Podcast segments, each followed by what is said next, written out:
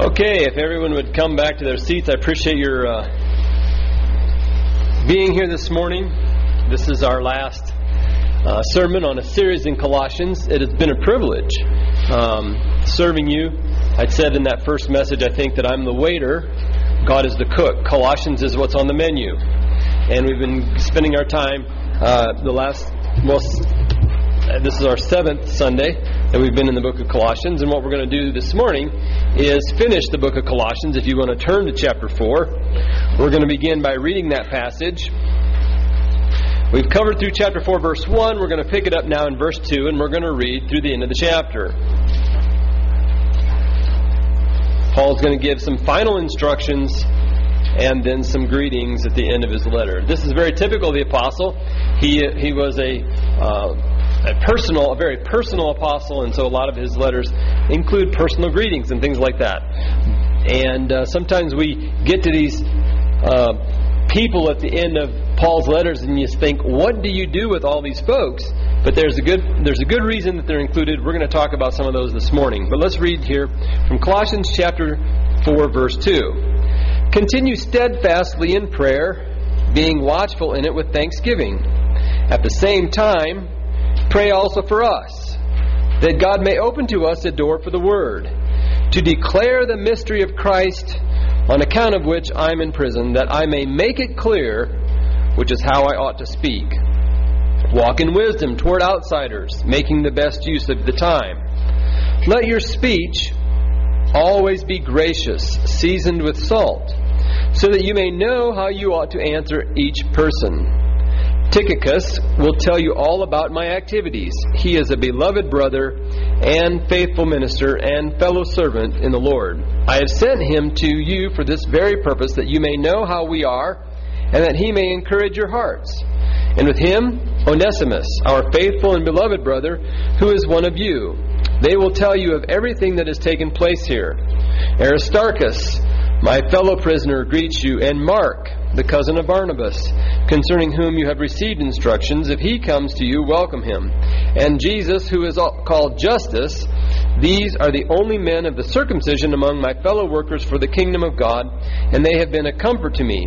Epaphras, who is one of you, a servant of Christ Jesus, greets you, always struggling on your behalf in his prayer, that you may stand mature and fully assured in all the will of God. For I bear him witness that he has worked hard for you and for those in Laodicea and in Hierapolis. Luke, the beloved physician, greets you, as does Demas. Give my greetings to the brothers at Laodicea, to Nympha, and the church in her house. And when this letter has been read among you, have it also read in the church of the Laodiceans, and see that you also read the letter from Laodicea.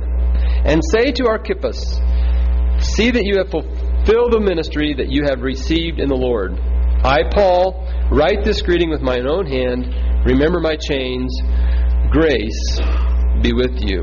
Let's keep our Bibles open and let's keep our hearts open. Let's bow in prayer. Lord Jesus, we come this morning with our hearts open to receive the Word of God. Jesus said that the sower went forth to sow and the seed fell on different types of soil. Lord, we pray today that our hearts would be the type of soil that is ready to receive the Word of God, that it might come into our hearts, and that it might take root and bear fruit for the kingdom of God. We thank you, Father, for this final chapter in Colossians, and we just pray that what you would have us to learn from this passage, put into our hearts, and then apply in our lives, that we would do that for your glory through the power of your Holy Spirit. We pray this in Jesus' name. Amen.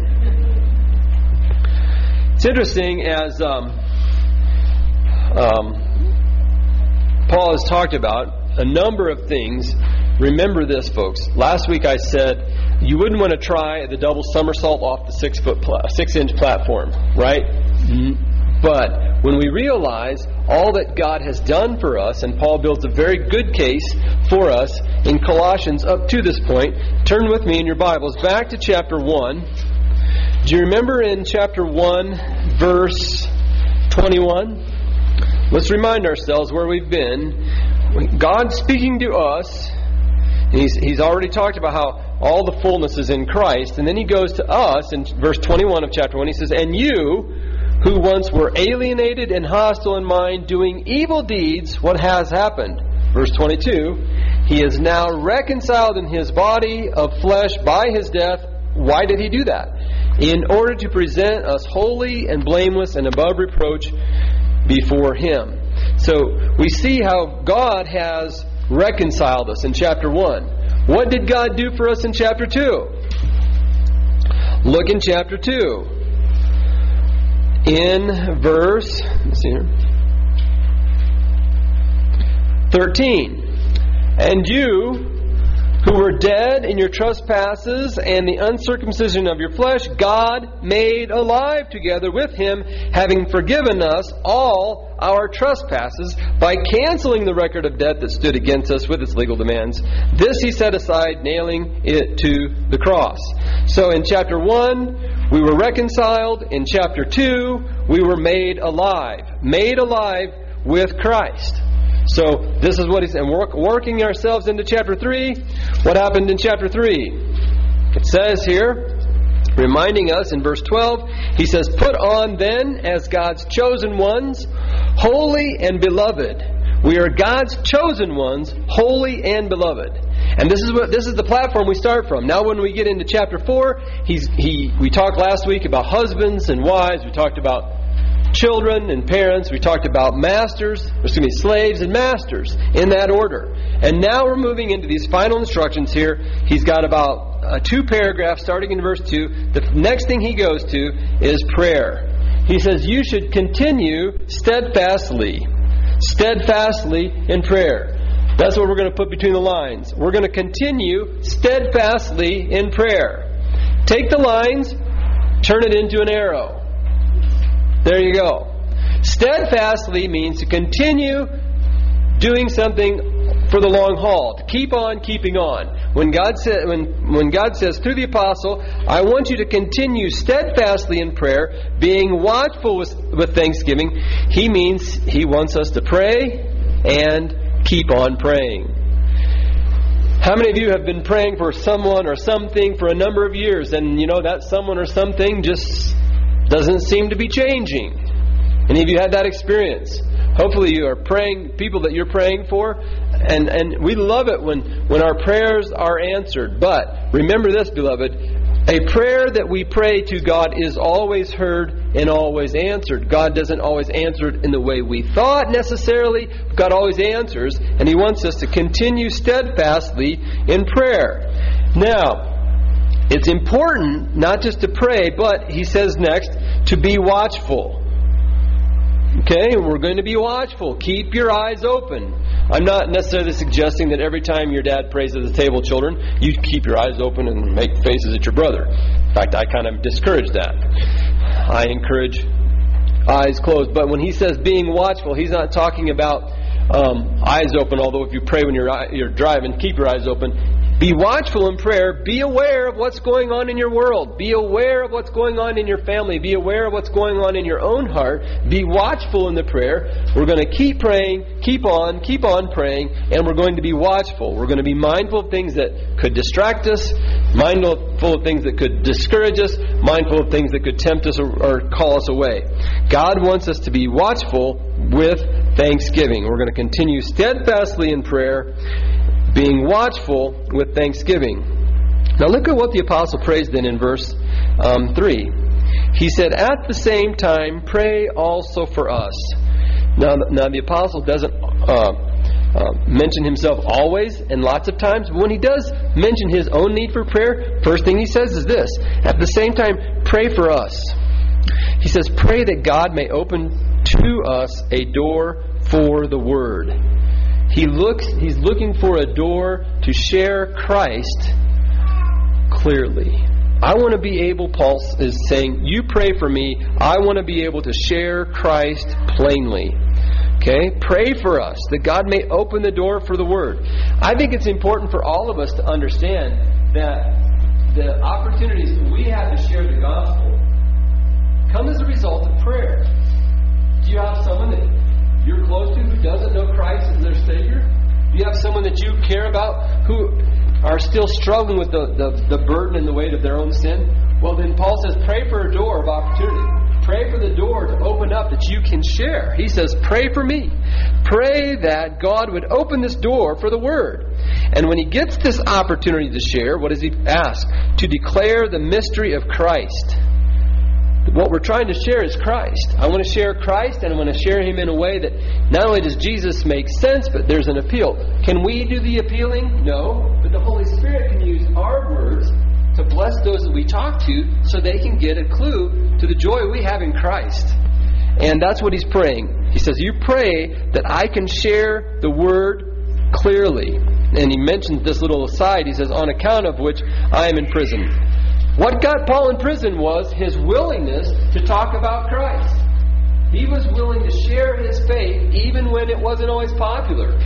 In fact, there were a lot of circles that Paul shared his faith, whether he's in front of governors or kings or in front of a whole Jewish audience that isn't so happy about this new preaching, this new gospel. Paul's willing to share it, and he's willing to make a bold, a bold uh, claim to the uh, the witness of Jesus. And he says, "Pray that I can do this." That I make it, may make it clear, and that I would make it uh, speak as I ought to speak. Next thing he turns his attention to is because today's message is titled Praying, Walking, Talking, and the People of God. He goes from praying to walking. How does Paul want us to walk? Look what it says in verse 5. He says, Walk in wisdom toward outsiders, making the best use of the time. Walk in wisdom toward outsiders, making the best use of your time. Okay. Do you find that time gets away pretty quickly? Time's about like money. It's here and it's gone, right? It's here and it's gone. What'd you do yesterday? What'd you do last week? Do you know that this is uh, the end of April? I mean, we're in the fourth month. At the end of this month, we're in the middle of April. We're in the latter part of April. I'll tell you what, folks. 2015 is 33% gone when April's gone. Where'd it go? What have you done? Paul says, I want you to walk in wisdom toward outsiders. And again, when he's talking about outsiders, he's talking about people who don't have faith, people who don't know Christ. And this is very important for us because it would be interesting to take a snapshot of this group on Tuesday. On Tuesday, where will you be? I mean, we're going to be from those of you who work in Logan. I'm looking at Chad and Doug who work in Wyoming and wherever. Walmart sends this week, right, Chad? I mean, you're going to be all over. And, and we're all going to be in our homes. We have different circles of influence. And in those circles of our influence, we're going to be rubbing shoulders with how many? Let's say hundreds? Would it be fair to say hundreds by the time you count all of our kids in school? And there's going to be hundreds, almost thousands of kids that are folks that are going to be rubbing shoulders with people who are here this week. He says to us, walk in wisdom toward outsiders. God wants us as Christians to conduct ourselves in ways that reflect Him well. How many of you parents, when you take your kids to some company's house, you're going over to someone's house for supper, and you have this speech? Have I mentioned the speech? You all know the speech you give your kids. All right. When we get here, we're going to act like we have some manners.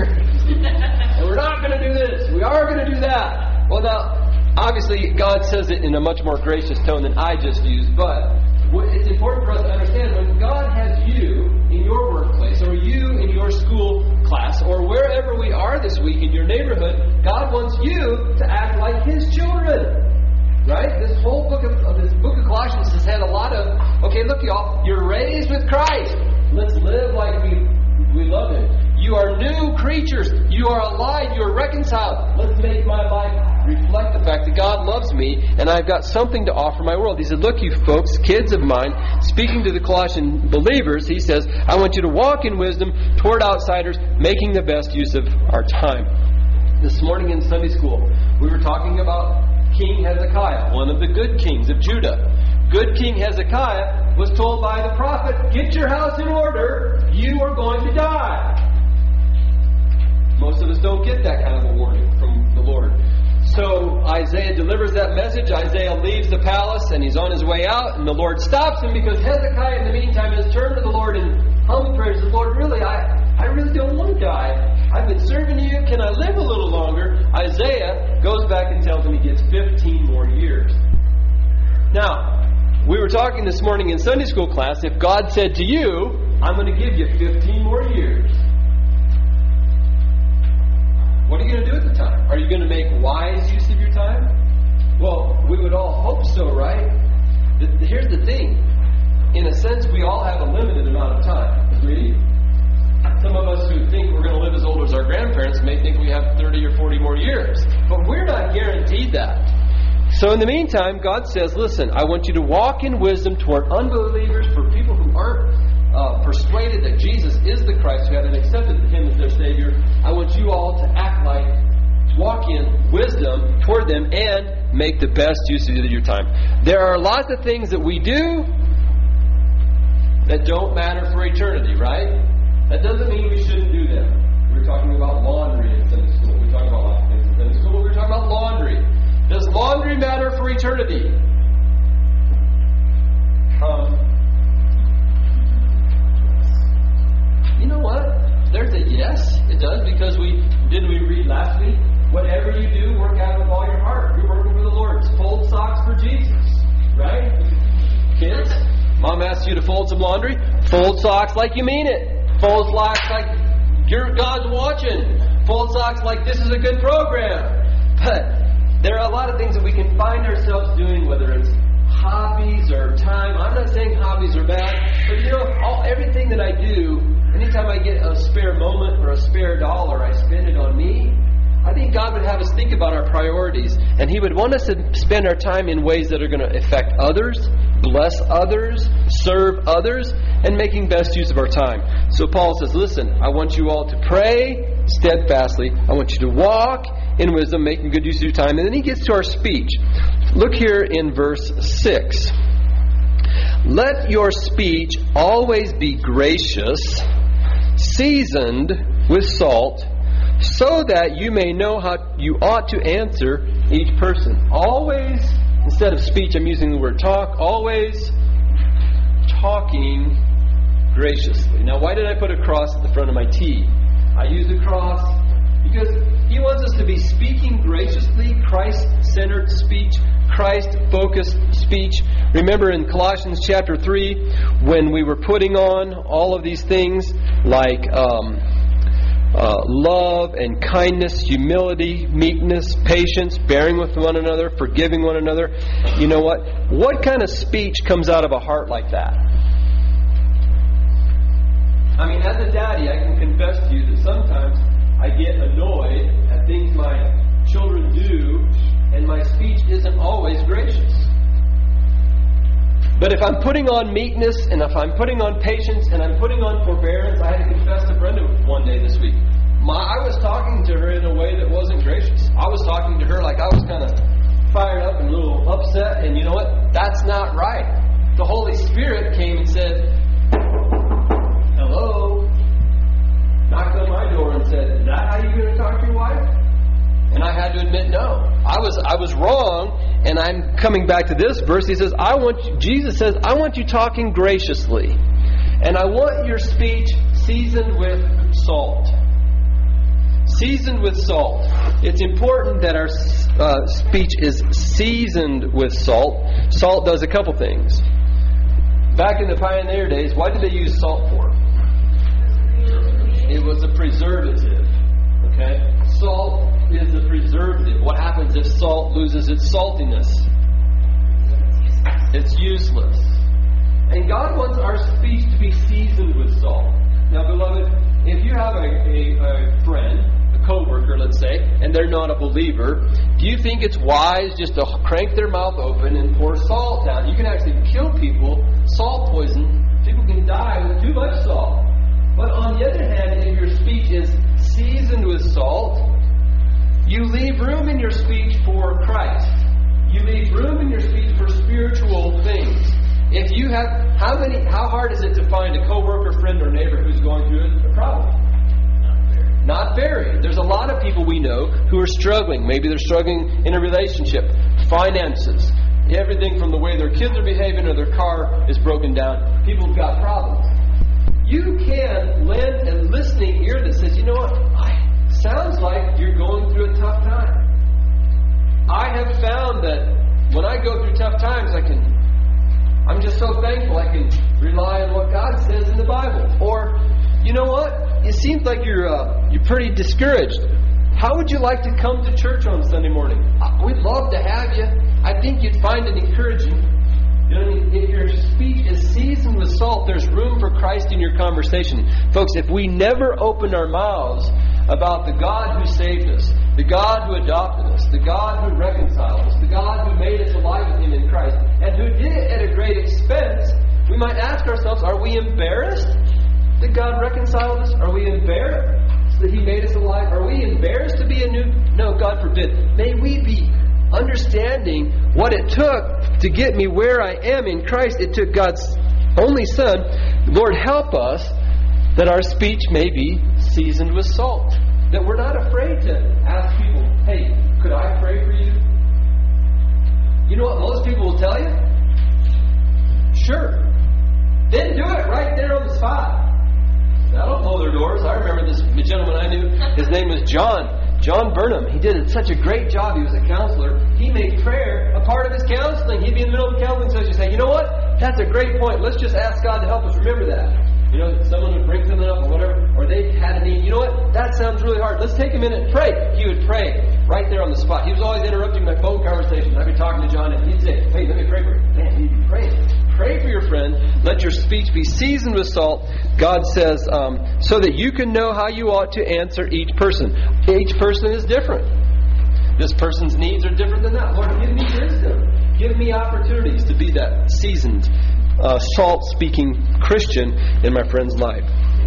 Okay, so when he gets done with that, the, the, do you have a little paragraph heading in your Bible? What does it say after verse uh, 6, right before verse 7? Final greetings. Something like that in your Bible if you've got paragraph topics. Final greetings. Now Paul goes through a, a whole bunch of us's. The people of God speaking to all of us. Look at all the us's. Tychicus, Aristarchus, Justus, Onesimus, Epaphras, Demas, Nymphus. No, Nymphus isn't. Nymphus is one of the non-us folks mentioned. Luke is mentioned there, and Barnabas. They're all mentioned. These us's. Now, what I think about is this: when you come to a passage in the Scripture, the Bible says all Scripture is given is profitable. All Scripture is God breathed and is profitable for doctrine, for uh, correction, for uh, instruction, and for discipline training in righteousness.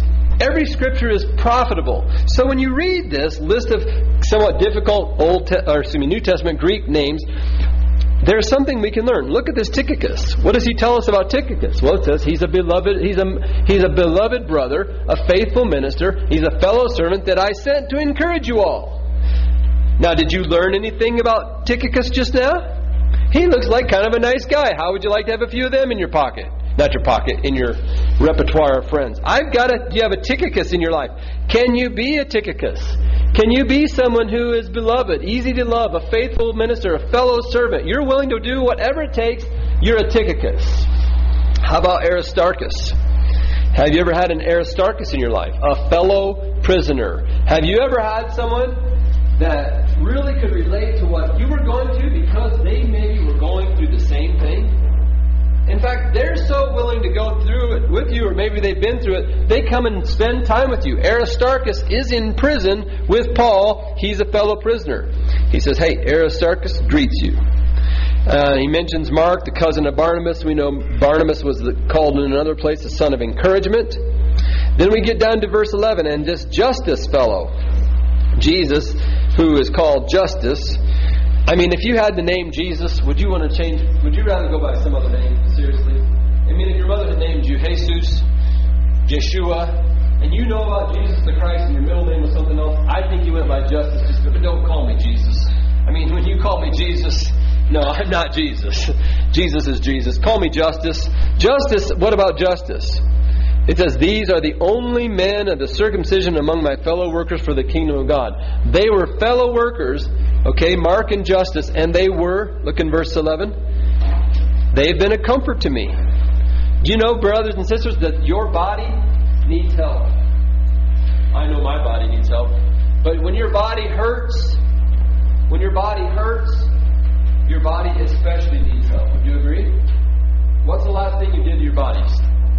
Stub a toe, get a hangnail, get a splinter, hurt something really bad?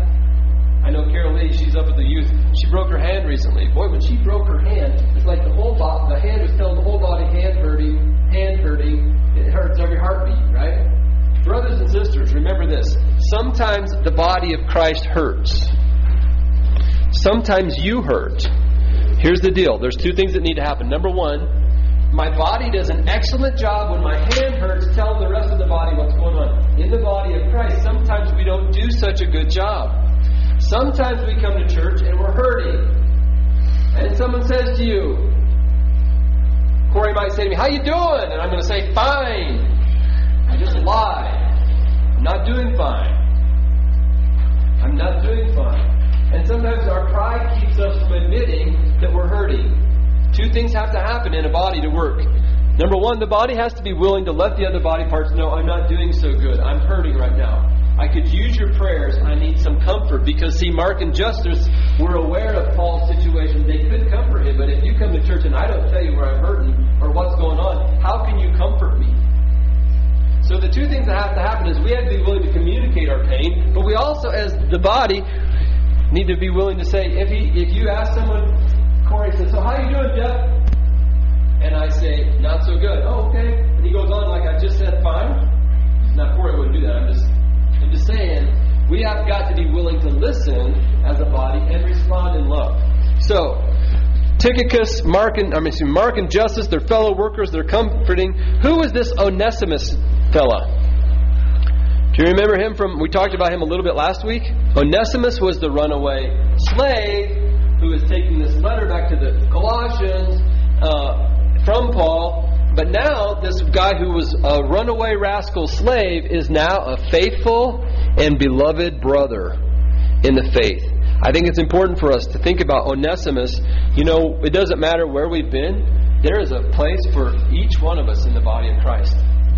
There's a place for everyone slave, prisoner, doesn't matter. There's a place for us in the body of Christ. Onesimus is faithful and beloved, regardless of my past. With God's grace, I can be this in Christ. Epaphras. What do we read about Epaphras? Well, who was Epaphras? Remember back to the beginning of the letter? Epaphras was the fellow who had gone, who had gone to the east from uh, Colossae over to Ephesians, Ephesus, to hear the gospel. He was the man who came back and said, Hey, y'all, I heard Paul. Let's get excited about Jesus. He started a church in Laodicea and Colossae, this Epaphras. Well, what about Epaphras? Listen to this Epaphras. He greets you. He says he is one of you. He came from you. He came from Colossae. He's one of you. He's a servant of Christ Jesus. He greets you, always struggling on your behalf in his prayers. Let's stop for a minute. Sometimes, as a prayer, as a person who prays, would you have to admit, like we talked about last fall, that you would be prayer weaklings anonymous? I mean, do you sometimes feel like you're a prayer weakling? Here is a fellow. I do. I do. I do not. I do not feel like I am the kind of person. I want to be like this Epaphras. I want to be a servant of Christ who struggles in prayer. Just keeps on praying, keeps on praying, keeps on praying. Struggling in prayers, and he's working hard for others. It says he is struggling on your behalf in his prayers that you may stand mature and fully assured in all the will of God. What is what is Epaphras praying? He's praying for this church. Lord, Lord, help the church at Grace Fellowship Church. Lord, help them to be fully assured in what you've done for them. Lord, help them to stand mature in Christ, stretching their spiritual muscles and growing. He says to, in verse 13, says, I bear him witness that he has worked hard for you and for those in Laodicea and her Hierapolis. This Epaphras fellow, his life was marked by, by work, hard work, in prayer for other people. I find it hard just to pray for 30 minutes. Hey, I find it hard to pray for 10. And at night, I find it hard to pray for five. Just being honest. I'm serious. When I get to the end of my day, my bedtime prayers, you know, sometimes you start on your knees, you wake up, your face is buried in your arms. Lord, help me to be a man like Epaphras who struggles, struggles through it, works through it, working hard for others, praying. Look at Luke, Luke the beloved physician. He's sending his greetings. Luke and Demas are sending their greetings. And then we get to Nympha. What can we learn about Nympha? Well, this lady, how do we know it's a lady? Well, it says the church is in her house. Give my greetings to the brothers at Laodicea and to Nympha and the church in her house. Here's a lady who's willing to host church we, we can be thankful we've got a nice place to come and do our church service on a Sunday morning. But they, in that time, they didn't gather in buildings called churches. They gathered in people's homes. The church was a group of believers. And if we didn't have this building, we could gather in people's homes. Are you willing to host church? Or are you willing to serve at church? What are you willing to do? And lastly, he says to this Archippus, and say to Archippus. I want to focus on this last one. Because when you think of the last two letters in the word Archippus, say to us, say to us, say to Archippus, well, this morning we're going to say it to all of us. What is the last thing Paul has to say to this Archippus? Look what it says there, verse 17. See that you fulfill the ministry that you have received of the Lord. Imagine the Lord Jesus saying to all the brothers and sisters of Grace Fellowship Church, I want you all to fulfill the ministry that you have received of the Lord. You say, what's that ministry? That's a good question. What is your role in this body? You are a valuable part of this body. You are here for a reason. And like your body, which has many members, Paul would write this in Corinthians, the ear can't say to the eye, I don't need you. And the head can't say to the foot, I have no need of you. And just because I'm not the eye, then I'm not of the body. Well, that's kind of ridiculous. You have a part, you have a ministry. What is your ministry? What are you doing for Jesus? I know that I there's a lot of things that get done around the church that get done on a weekly basis. We need someone in, in, in the nursery. We need someone in children's church. We need someone to teach Sunday school. We need someone to clean the church. We need people to sing. We need people to pass out brochures. We need people just to do whatever and everything that gets done. We need people who will listen and who will comfort. We need people who will be fellow workers and people who struggle in prayer. We will be people who share their feelings, how they're doing honestly, and people who come alongside them to comfort them. We need us all. And God says to all of us, say to all of us, see that you fulfill the ministry that you have received in the Lord. Dear ones, this letter in Colossians ends on this note. This is, uh, well, I'm sorry. He says, I, Paul, write this greeting with my own hand. Remember my chains, grace be with you. And you know, uh, when you think about fulfilling the ministry that you have received, probably one of the best ways that we can do that is with grace. Verse 18 says, Remember my chains. Lastly, grace be with you. We are Grace Fellowship Church. We live in grace. That we know that it is by God's gift that we've been saved. We know that by God's gift we've been reconciled. We know that by God's gift He has called us into this relationship with Him. It's by grace. We also know that it's by grace that you stand in Christ. And I have to remember to extend grace to you, my brothers and sisters. We need to extend grace to one another. We we um, walk in this grace this grace be with us so that we may fulfill the ministry that we have received in the Lord. What is your ministry? How can you serve? How can you encourage? How can you help? How can you bless? I want to encourage all of us. This book in Colossians is a great, great book. And the reason it's so great is because it focuses, first of all, on what God did for us. To put us in Christ so that now we can do what God wants us to do for others. And I hope as we've read through it, you've been blessed. And uh, I'm going to, uh, uh, well, let me just say it this way I'm, I have enjoyed the privilege of walking through Colossians with you. And as Pastor Bill is going to continue a series on walking, biblically biblical walking, there's different ways, and for a number of weeks now, he's going to present a number of lessons on how we should walk. I just pray that the things we've learned in Colossians will continue to bless you. We're going to um, close with a, a song um, titled Turn Your Eyes on Jesus. And the reason I wanted to pick this song is if you look at Colossians chapter 3, remember after Paul turned the corner of all of those things he had to say in chapters 1 and chapter 2. He says in chapter 3 If then you have been raised with Christ, seek the things that are above, where Christ is, seated at the right hand of God. Set your mind on things that are above, not on things that are on the earth. For you have died, and your life is hidden with Christ in God. When Christ, who is your life, appears, then you will also appear with him in glory. This verse talks about seeking the Lord, setting our minds on the Lord, and this last song that we're going to sing is titled Turn Your Eyes Upon Jesus. And I just want to encourage you, as we close, to uh, think about turning, turning your eyes upon the Savior.